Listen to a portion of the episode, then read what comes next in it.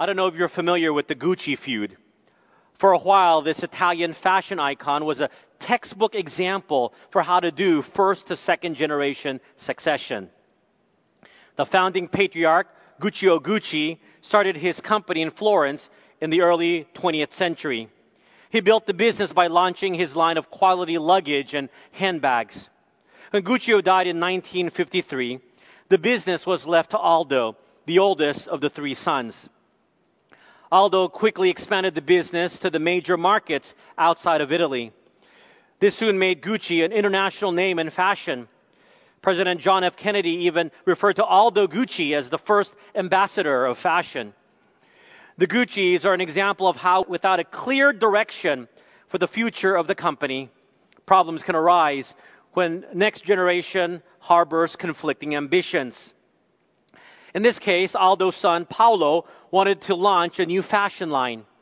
When his father and uncle shot down the idea, he launched it behind their backs.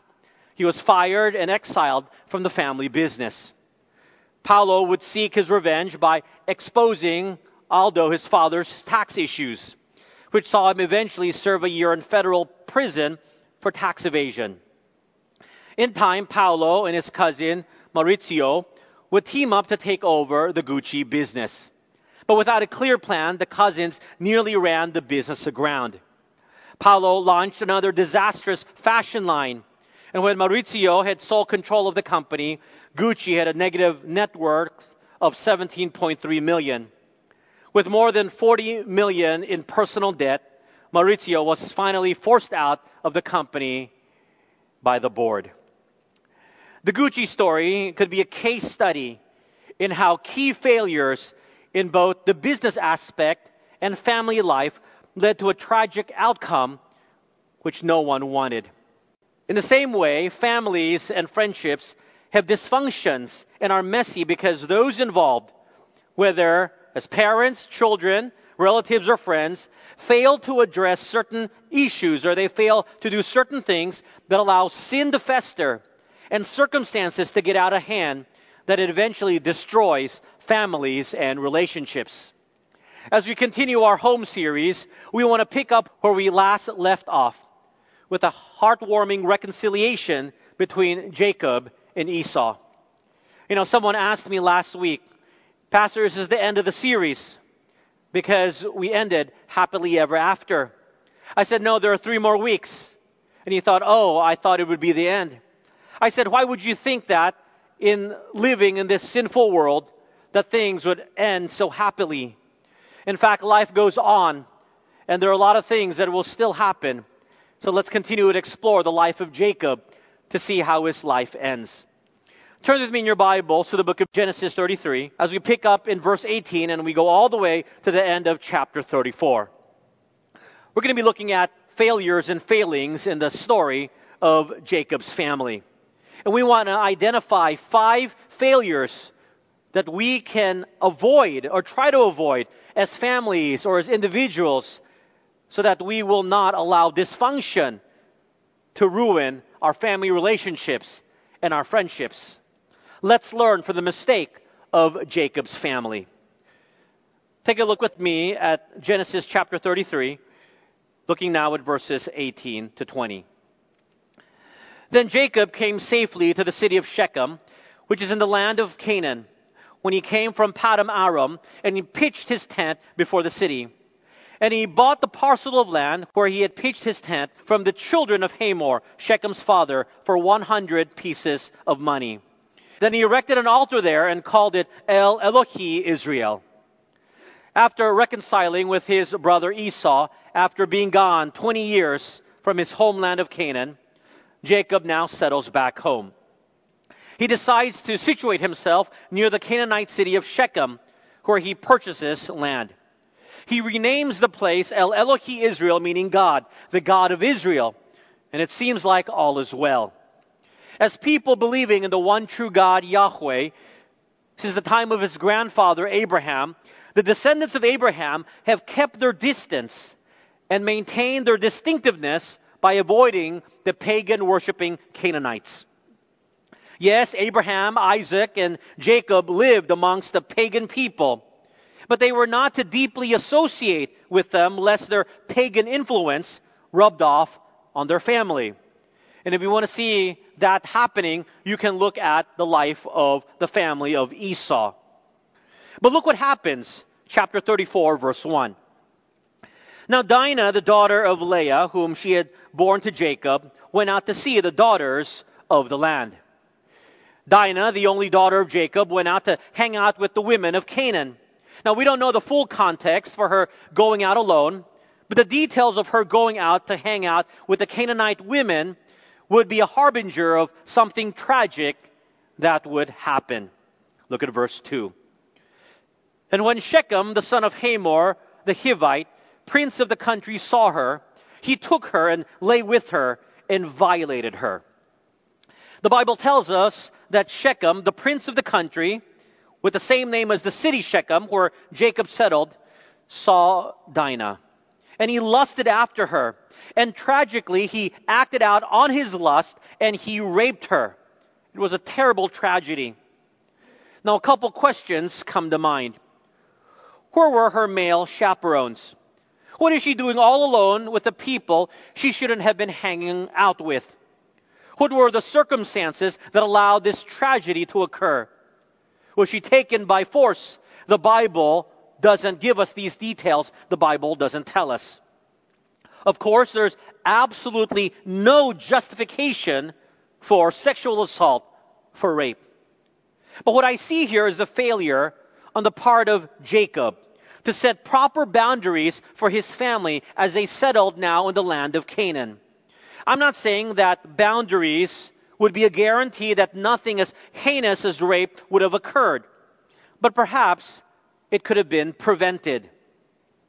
I know that in social media now there's a debate amongst the young people currently triggered by the thought that in the case of sexual assault on women, such as rape, a contributing factor is the kind of clothes worn, especially by women.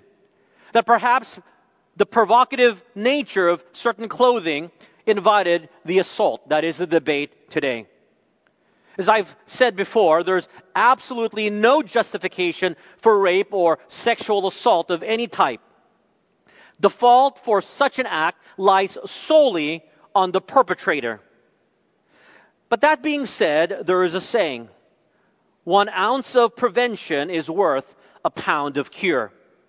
Perhaps setting up some personal boundaries, such as wearing clothes more modestly, or going out in a group, or having companionship, or avoiding unsafe places, or going out beyond a certain hour would minimize the chances of getting into a terrible situation. It's only common sense if you are travel savvy that you avoid certain parts of any given city or you avoid walking around a, a city during a certain part of the day. But again, if something happens, it is completely the fault of the perpetrator. But you cannot help others from asking or saying, What were you doing in that area? Why were you there during the time of that day? I look at what has transpired and I see Jacob as a father who has failed to set up some proper boundaries for his family as they were to relate to the Canaanites. Where were the rules that he should have set to protect his family, especially his only daughter? Perhaps he should not have allowed her to leave without a companion. Perhaps to go with one of her brothers or a servant to protect her, as was common in the day. Now we don't know why, but whatever the case, I think it is important for us to understand that here, number one, is a failure to set boundaries. A failure to set boundaries. And this is one of the failures that leads to family dysfunctions and family messiness. The failure to set boundaries.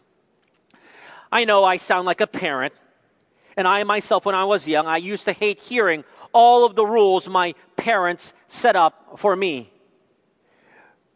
Rules such as what time I needed to come home.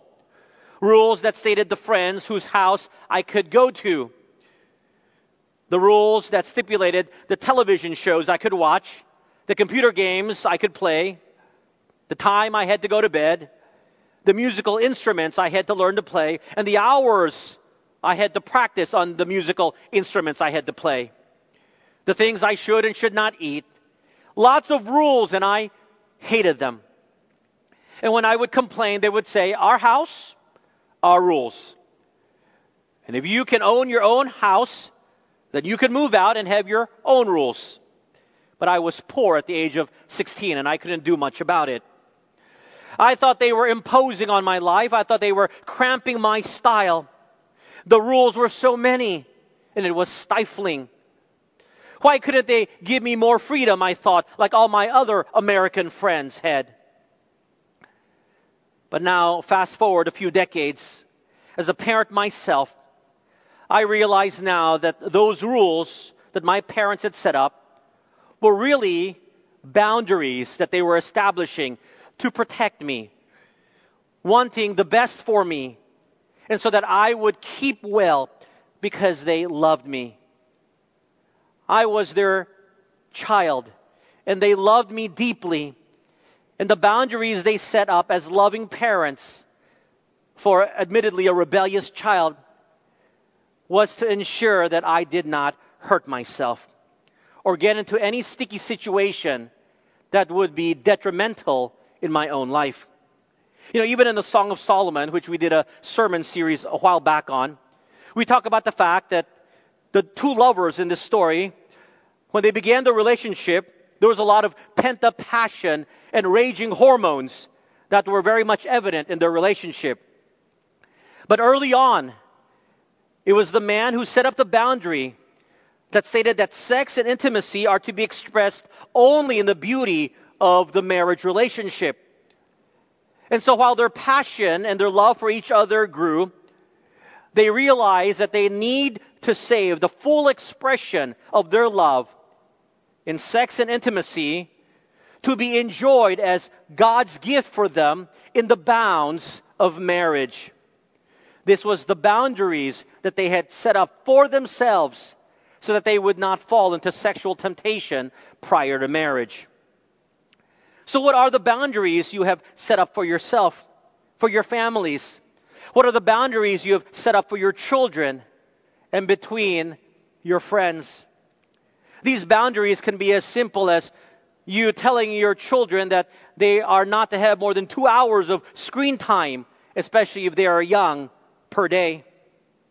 Or if you have children of working age who are still living with you, that there is an expectation that they contribute to the household expense. And they are also obliged to do chores. That's also setting boundaries in your family relationship, especially if your children are older. Or perhaps the boundary that you set up between spouses is that each spouse knows the other's passwords and they are free to check on each other's phones at any time. Or perhaps if you are not yet married, but you are in a relationship, that the boundary you set up is that you will not ever let anyone pressure you to have sexual intimacy before marriage. Or amongst friends and families that you set up the boundary where you will not lend money that is beyond any amount that you know will destroy your relationship if that amount is not paid back. Lots of boundaries we need to set up to protect our families and to protect our friendships. Failure to do so invariably will lead to a very messy life and to lots of dysfunction. Let's take a look at verses 3 and 4.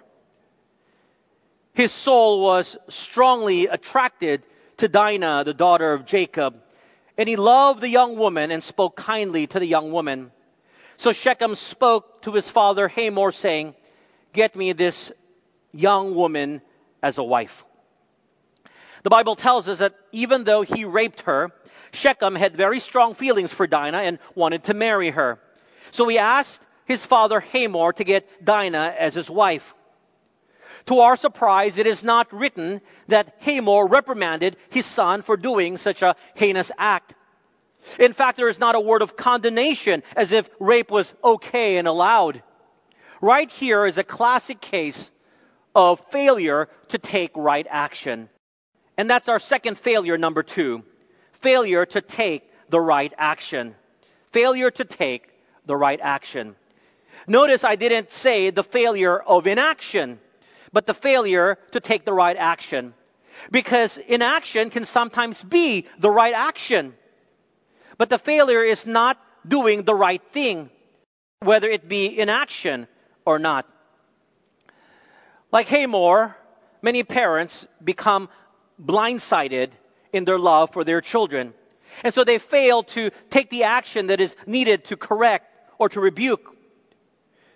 Not only do they not model what they want their children to be, but parents are afraid to do what's needed because they're trying to be their children's best friend. Or they are afraid that their children will not like them anymore. When this happens, it is a failure of parenting. You see, parents sometimes forget that the hardest expression of love is sometimes to discipline your children to the point of cutting them off and not enabling their destructive behaviors.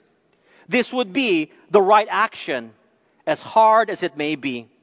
For example, if your child keeps lying, stealing, womanizing, and physically abusing people and is thrown into jail, would you always come and bail them out every time? What would be the right action? The right action, as tough as it may be, maybe to let them sit in jail and experience the consequences of their destructive actions. But are we, as loving parents, willing to allow our children to go through it? Or if you tell your child that you will take away their gadgets and devices for the weekend if they continue to disrespect you or not help around the home, how many of you brave parents will actually really do that? Even if your children screams and yells that you are committing child abuse by taking away their Wi-Fi or their gadgets. Hamor should have called out his son for raping another woman. He should have instructed his son Shechem to quickly return Dinah back home. But instead, he is going to help his son find a wife in Dinah. The failure to take the right action. But he's not alone as a father not to do the right thing. Look at verse 5. And Jacob heard that he had defiled Dinah, his daughter. Now his sons were with his livestock in the field, so Jacob held his peace until they came. Now we have Jacob, the father of Dinah, who when he heard of this terrible incident, we don't find out how he hears about it, but surprisingly, we are told he does nothing. He doesn't take the natural action that most fathers would take when they find out something has happened to their daughter.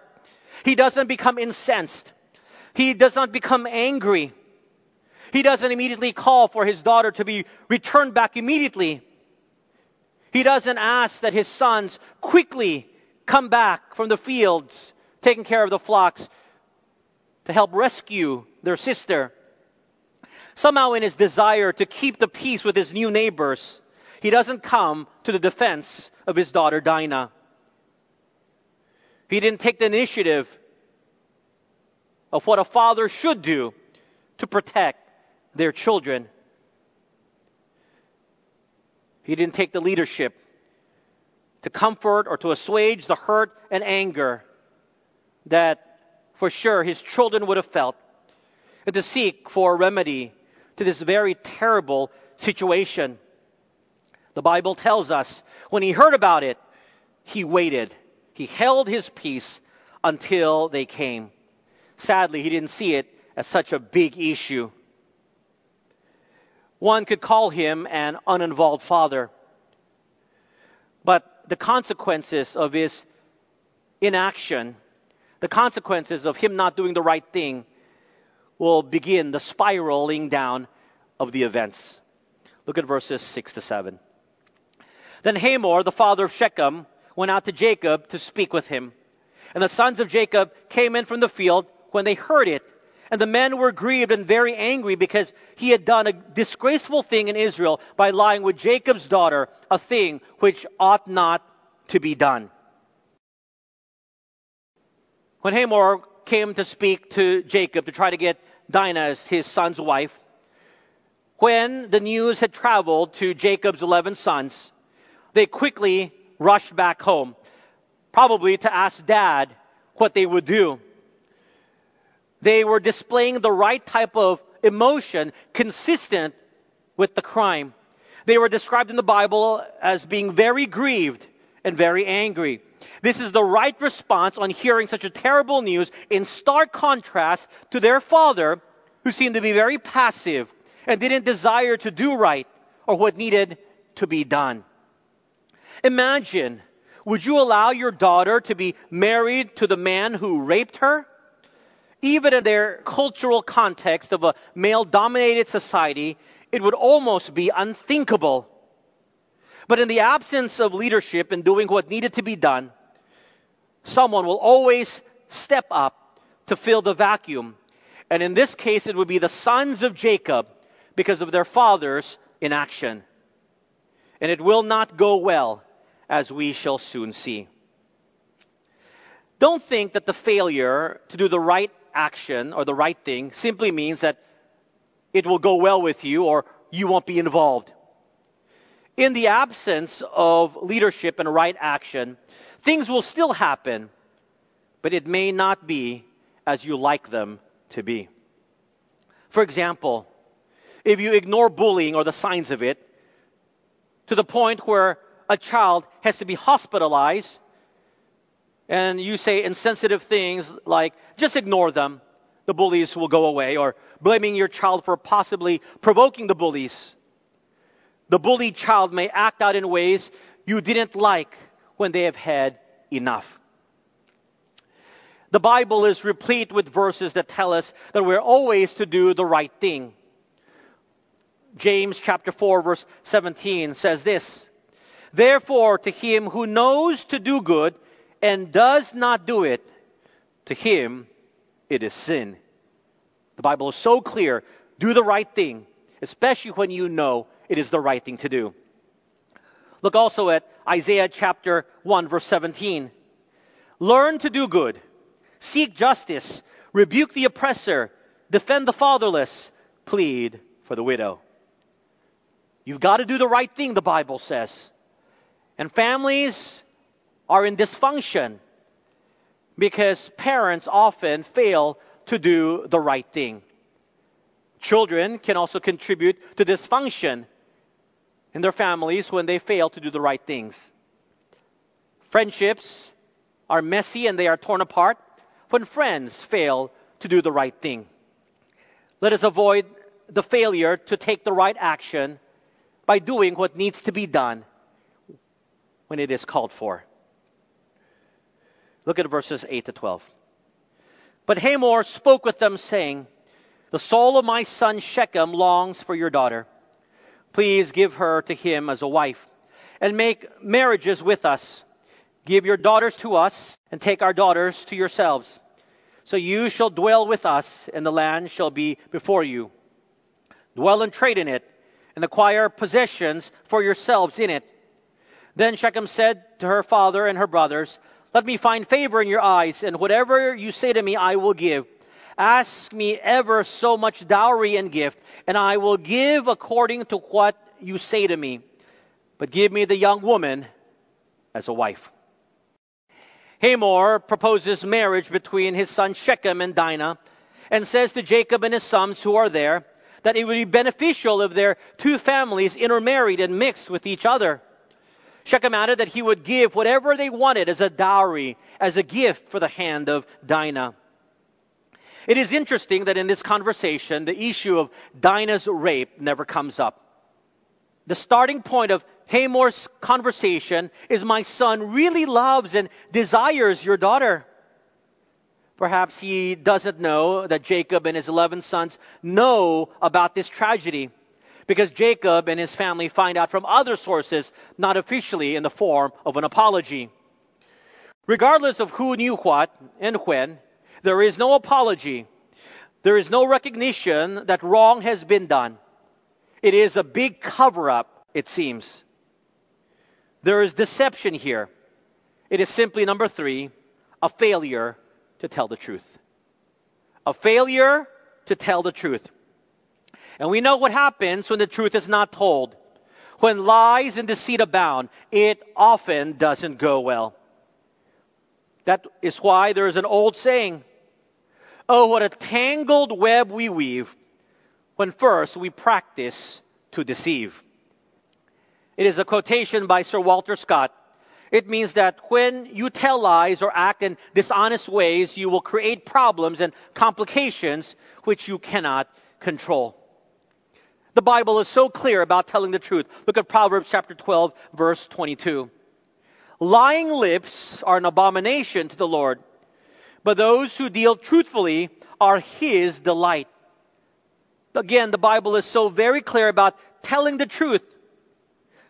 But sadly, both sides here practice deceit and lies. Look at verse 13 to verse 17. But the sons of Jacob answered Shechem and Hamor's father, and note this, and spoke deceitfully, because he had defiled Dinah, their sister. And they said to them, We cannot do this thing, to give our sister to one who is uncircumcised, for that would be a reproach to us. But on this condition we will consent to you. If you will become as we are, if every male of you is circumcised, then we will give our daughters to you, and we will take your daughters to us, and we will dwell with you, and we will become one people. But if you will not heed us and be circumcised, then we will take our daughter and be gone. Notice that absentee father Jacob, again, doesn't seem to be involved in these negotiations or takes the lead in these discussions. It is the sons of Jacob that speak. Jacob is nowhere to be found, nor making his voice heard, especially when his leadership is needed, especially at this time. Notice in verse 13, the writer of Genesis notes that the sons speak deceitfully. And their justification in their mind is because their sister has been sexually assaulted. In their minds, we are able to lie to this other side. It's justified because their father doesn't seem to take any action. And we want to exact revenge in righteous anger on this terrible act. So they propose that each men of Shechem circumcise themselves before they would allow their sister Dinah to be married to Prince Shechem. This circumcision by all the males will allow us to become one people, they propose. Verse 16 tells us that. Again, Jacob is silent or absent but this agreement would never be according to God's will. The coming together of two very different peoples. One group who believed in living God Yahweh, and the other group believing in the false gods of Canaan. To be one people, God would never allow it. Jacob would have known better. Many times God appeared to him and showed him to be the one true God. But Jacob was absent. Deceit was evident in this proposal of a covenant between Jacob's sons and Shechem and his father. You know, the sons could have said, You need to make it up in other ways. We cannot be a people together, especially after what you've done. But we can live peacefully but the failure on both sides to tell the truth will now spiral out of control. Look at verses 18 and 19. And their words pleased Hamor and Shechem, Hamor's son. So the young man did not delay to do the thing because he delighted in Jacob's daughter. He was more honorable than all the household of his father. Hamor and his son Shechem thought this was a good deal, so they entered into a covenant based on deceit or a failure to tell the truth. Notice how the Bible describes Shechem as the most honorable in all the household of his father. Can you imagine that? It's a bit of sarcasm, I believe. Most honorable for raping someone, whatever the justification. More honorable because now he wants to marry the woman he raped.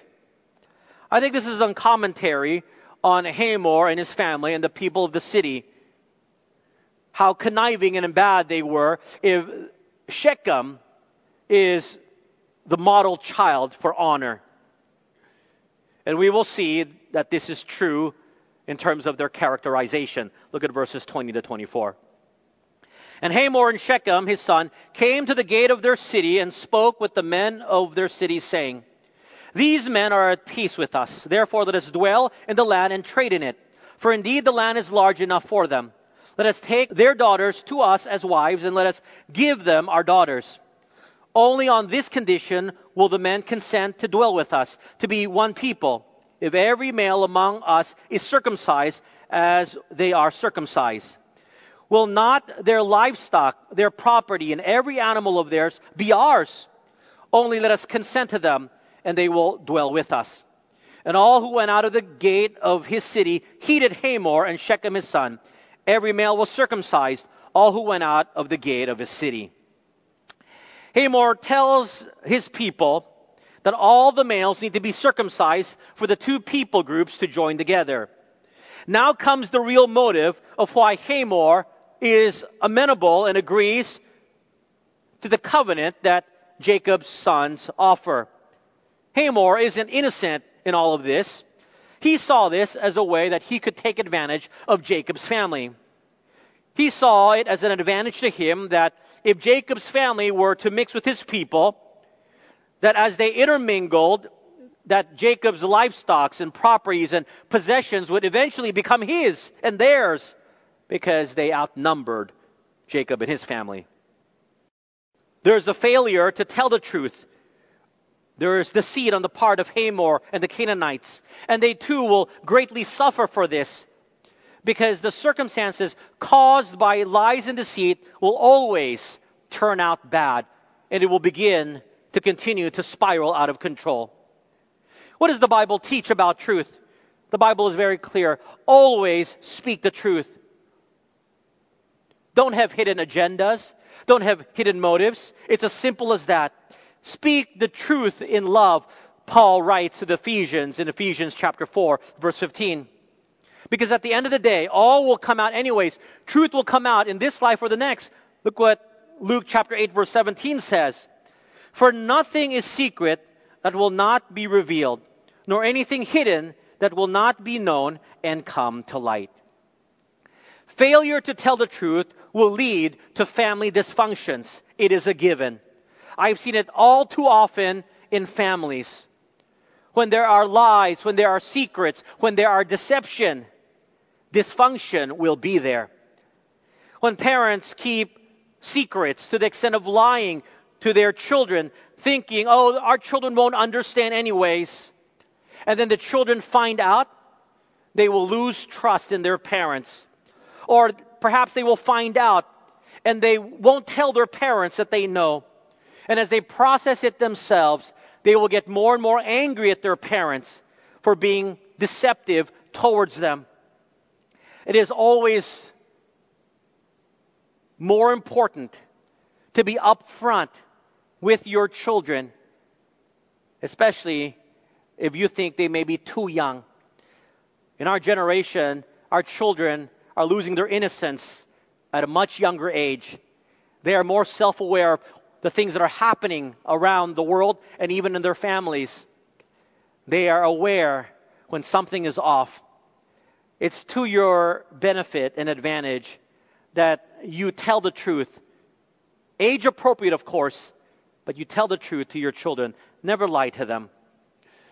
And this goes without saying as it relates to friends, as it relates to employers and employees, as it relates to children with their parents. It is always more beneficial for friends not to lie to each other, for children to always tell the parents the truth, for employers never to lie to their employees, and for the employees to always tell the truth.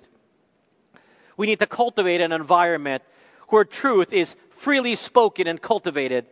Even if it hurts, when it is done in love, it will always only be beneficial.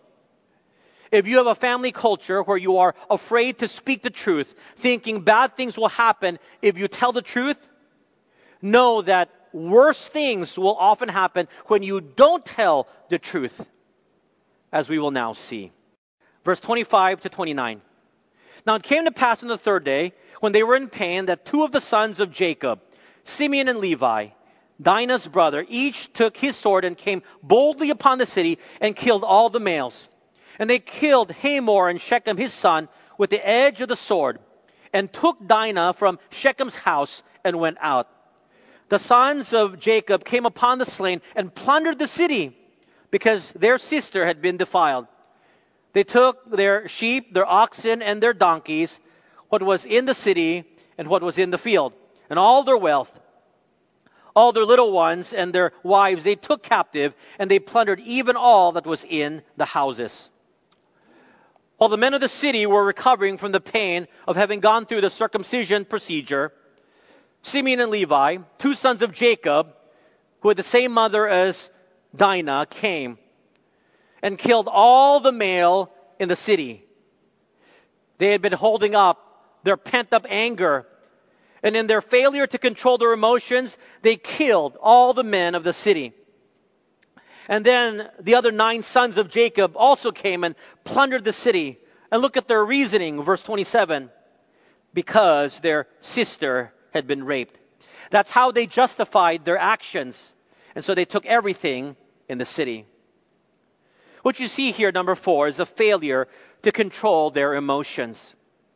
A failure to control emotions. How many times have you said words that you wish you could take back? How many times have you screamed at a loved one, I hate you! I don't love you anymore. How many times in your rage or anger did you take action that you came to regret? And while you knew that those angry words and those hurtful actions, because of your failure to control your emotions, hurt the other person or family member and you regret it, the pride of your own heart often makes it very difficult to apologize simply because we have justified it in our minds. If these 11 sons of Jacob had any regret in what they did, they simply justified it by saying, look, they did this to our sister. And perhaps they would add, and our father did nothing we had to come and rescue our sister. Our father made no effort to come and retrieve her. Emotions like love, lust, sin, hatred, envy, jealousy are root causes of family dysfunctions when we fail to control them. That's how all of this started in the first place when Prince Shechem raped Dinah. Lust uncontrolled. And we can control our emotions with the help of the Holy Spirit. In fact, there is almost an entire chapter in the Bible that is dedicated to allowing the Holy Spirit to control our emotions. Look at Galatians chapter 5 as I read from verses 16 to 24. I say then, walk in the Spirit, and you shall not fulfill the lust of the flesh. For the flesh lusts against the Spirit and the spirit against the flesh, and these are contrary to one another, so that you do not do the things that you wish. But if you are led by the Spirit, you are not under the law. Now the works of the flesh are evident, which are adultery, fornication, uncleanliness, lewdness, idolatry, sorcery, hatred, contentions, jealousies, outbursts of wrath, selfish ambitions, dissensions, heresies, envy, murders, drunkenness, revelries, and the like of which I tell you beforehand, just as I also told you in time past, that those who practice such things will not inherit the kingdom of God. But the fruit of the Spirit is love, joy, peace, long suffering, kindness, goodness, faithfulness, gentleness, self control. Against such there is no law. And those who are Christ's have crucified the flesh with its passions and desires. That is one of the fruit of the Spirit, self control. When we fail to control our emotions, it leads to family dysfunctions. When we allow, with the Spirit's help, our ability to control and act upon our passions and emotions, then we can minimize messy life situations and we can avoid regretting things we say and we do by never saying them to begin with or doing them at all. Look at verses 30 to 31. Then Jacob said to Simeon and Levi, You have troubled me by making me obnoxious among the inhabitants of the land, among the Canaanites and the Perizzites. And since I am few in number, they will gather themselves together against me and kill me. I shall be destroyed, my household and I. But they said, Should he treat our sister like a harlot? After this mayhem, Jacob reprimands Simeon and Levi. And look at his rebuke, which shows you Jacob's heart. Jacob is more troubled that he will not be liked by his Canaanite neighbors than about the fact that his two sons have killed lots of people. He is more worried how he will be treated by his neighbors than the fact that his sons did what he was unwilling to do, which was to take action for the rape of his daughter. He was more concerned about his own welfare than about his 11 sons plundering an entire city. Simeon and Levi, in their statement to Jacob, rebuked Jacob in a way by saying to their dad, Because you didn't do anything, we had to do what we needed to do. They were implying, You should have led the family in our moment of crisis, but you did not.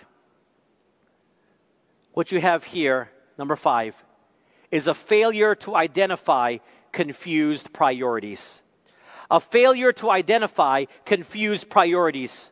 Jacob's primary focus should have been about his family and their welfare. But his priority was about maintaining a good relationship with his neighbors. His priority was about his own reputation amongst his neighbors. We are no different in our Chinese Asian culture, and we're guilty of this. Our confused priorities. We care more about protecting our reputation than our need to discipline. We care more about what someone else thinks about our family than doing the right thing or telling the truth. We care more about hiding things so that people don't find out or sweeping it under the rug versus doing what is right and speaking truth. If there's a tragedy or a scandal in our family, Instead of dealing with the problem, we are more concerned and worried about people finding out or worried what my friends will think versus trying to sort it all out, work it out, to come to reconciliation or to try to comfort those who have been deeply hurt.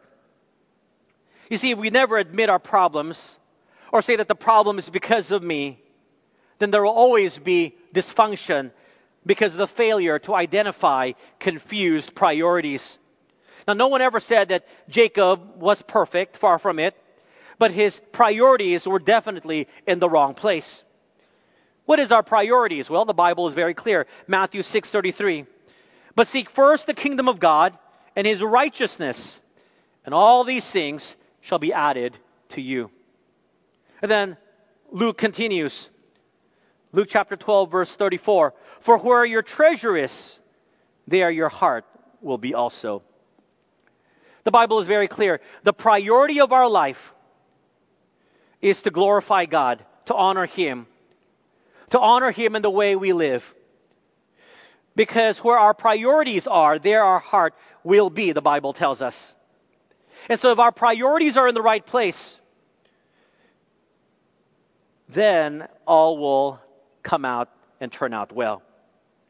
And we have been given the gift of families, which God has graciously given us, then it is up to each member of the family to seek for a family that honors God.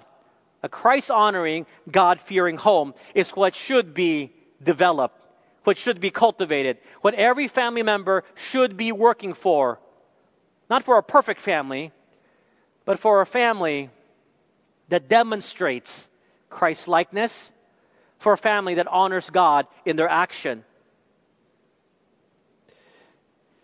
That should be the priority that drives what we do. It is when families confuse that and think that a perfect reputation is what is needed that will begin to lead towards the road of dysfunction and destruction. I've said it many times no family is perfect. Trying to maintain an illusion of perfectness will only drive your family towards imperfection and dysfunction.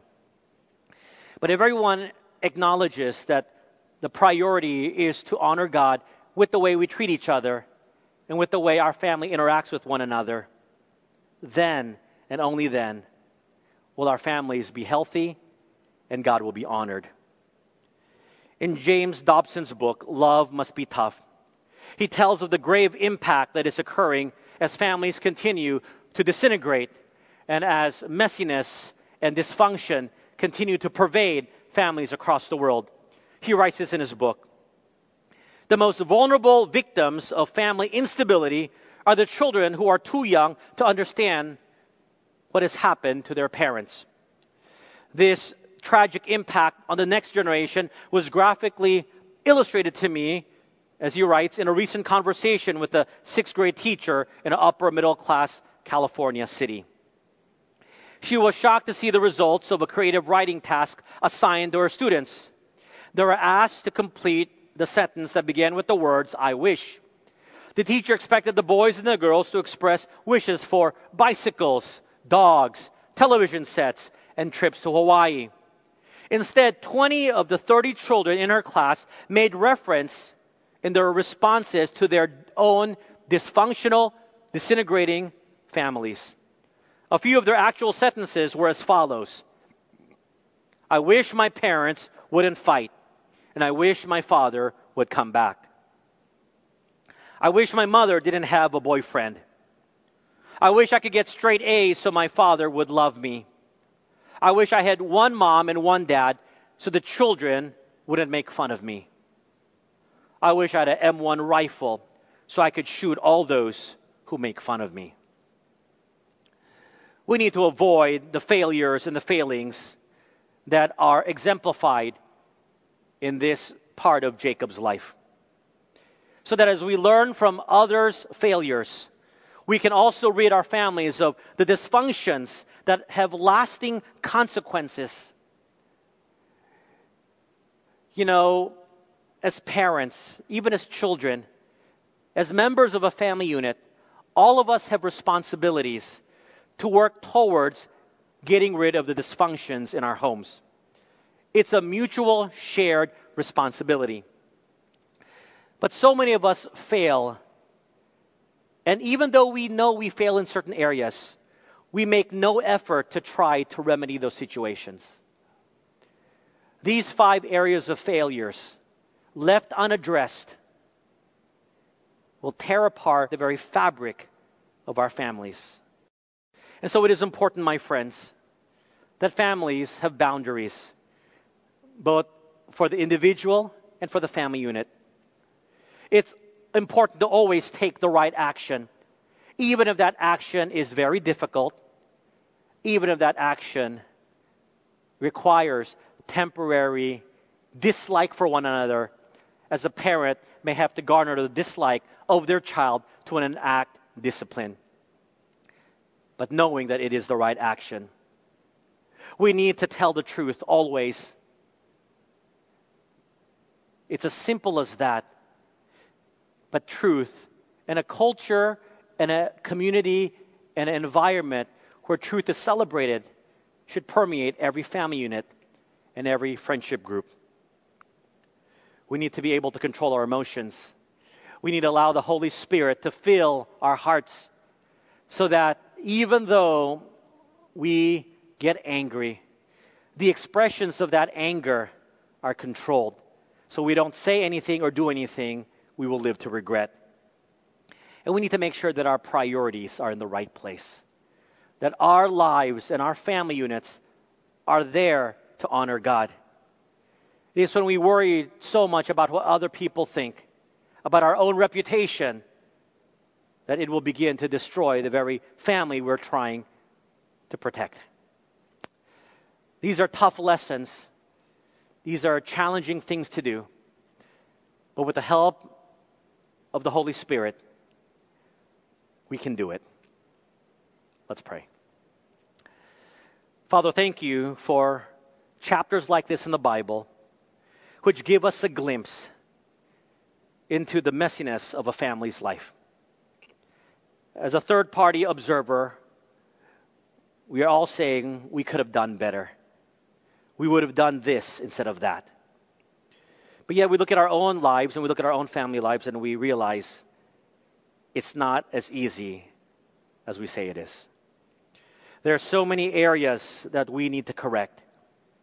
And so I pray, Heavenly Father, that you would help us examine our family lives and see if there are any failings. And in the areas of our failures, we ask for your forgiveness and ask for the enabling power of the Holy Spirit to help us right the wrongs, to avoid these failures, and to live out our lives in such a way that we glorify you in our role as a parent, in our role as children, in our role as friends, in our role as employers, in our role as an employee. Whatever the case may it be that our lives are lived for the glory of your name. Challenge us, rebuke us, correct us, encourage us. May you teach us the lessons we are to learn. In Jesus' name we pray. Amen.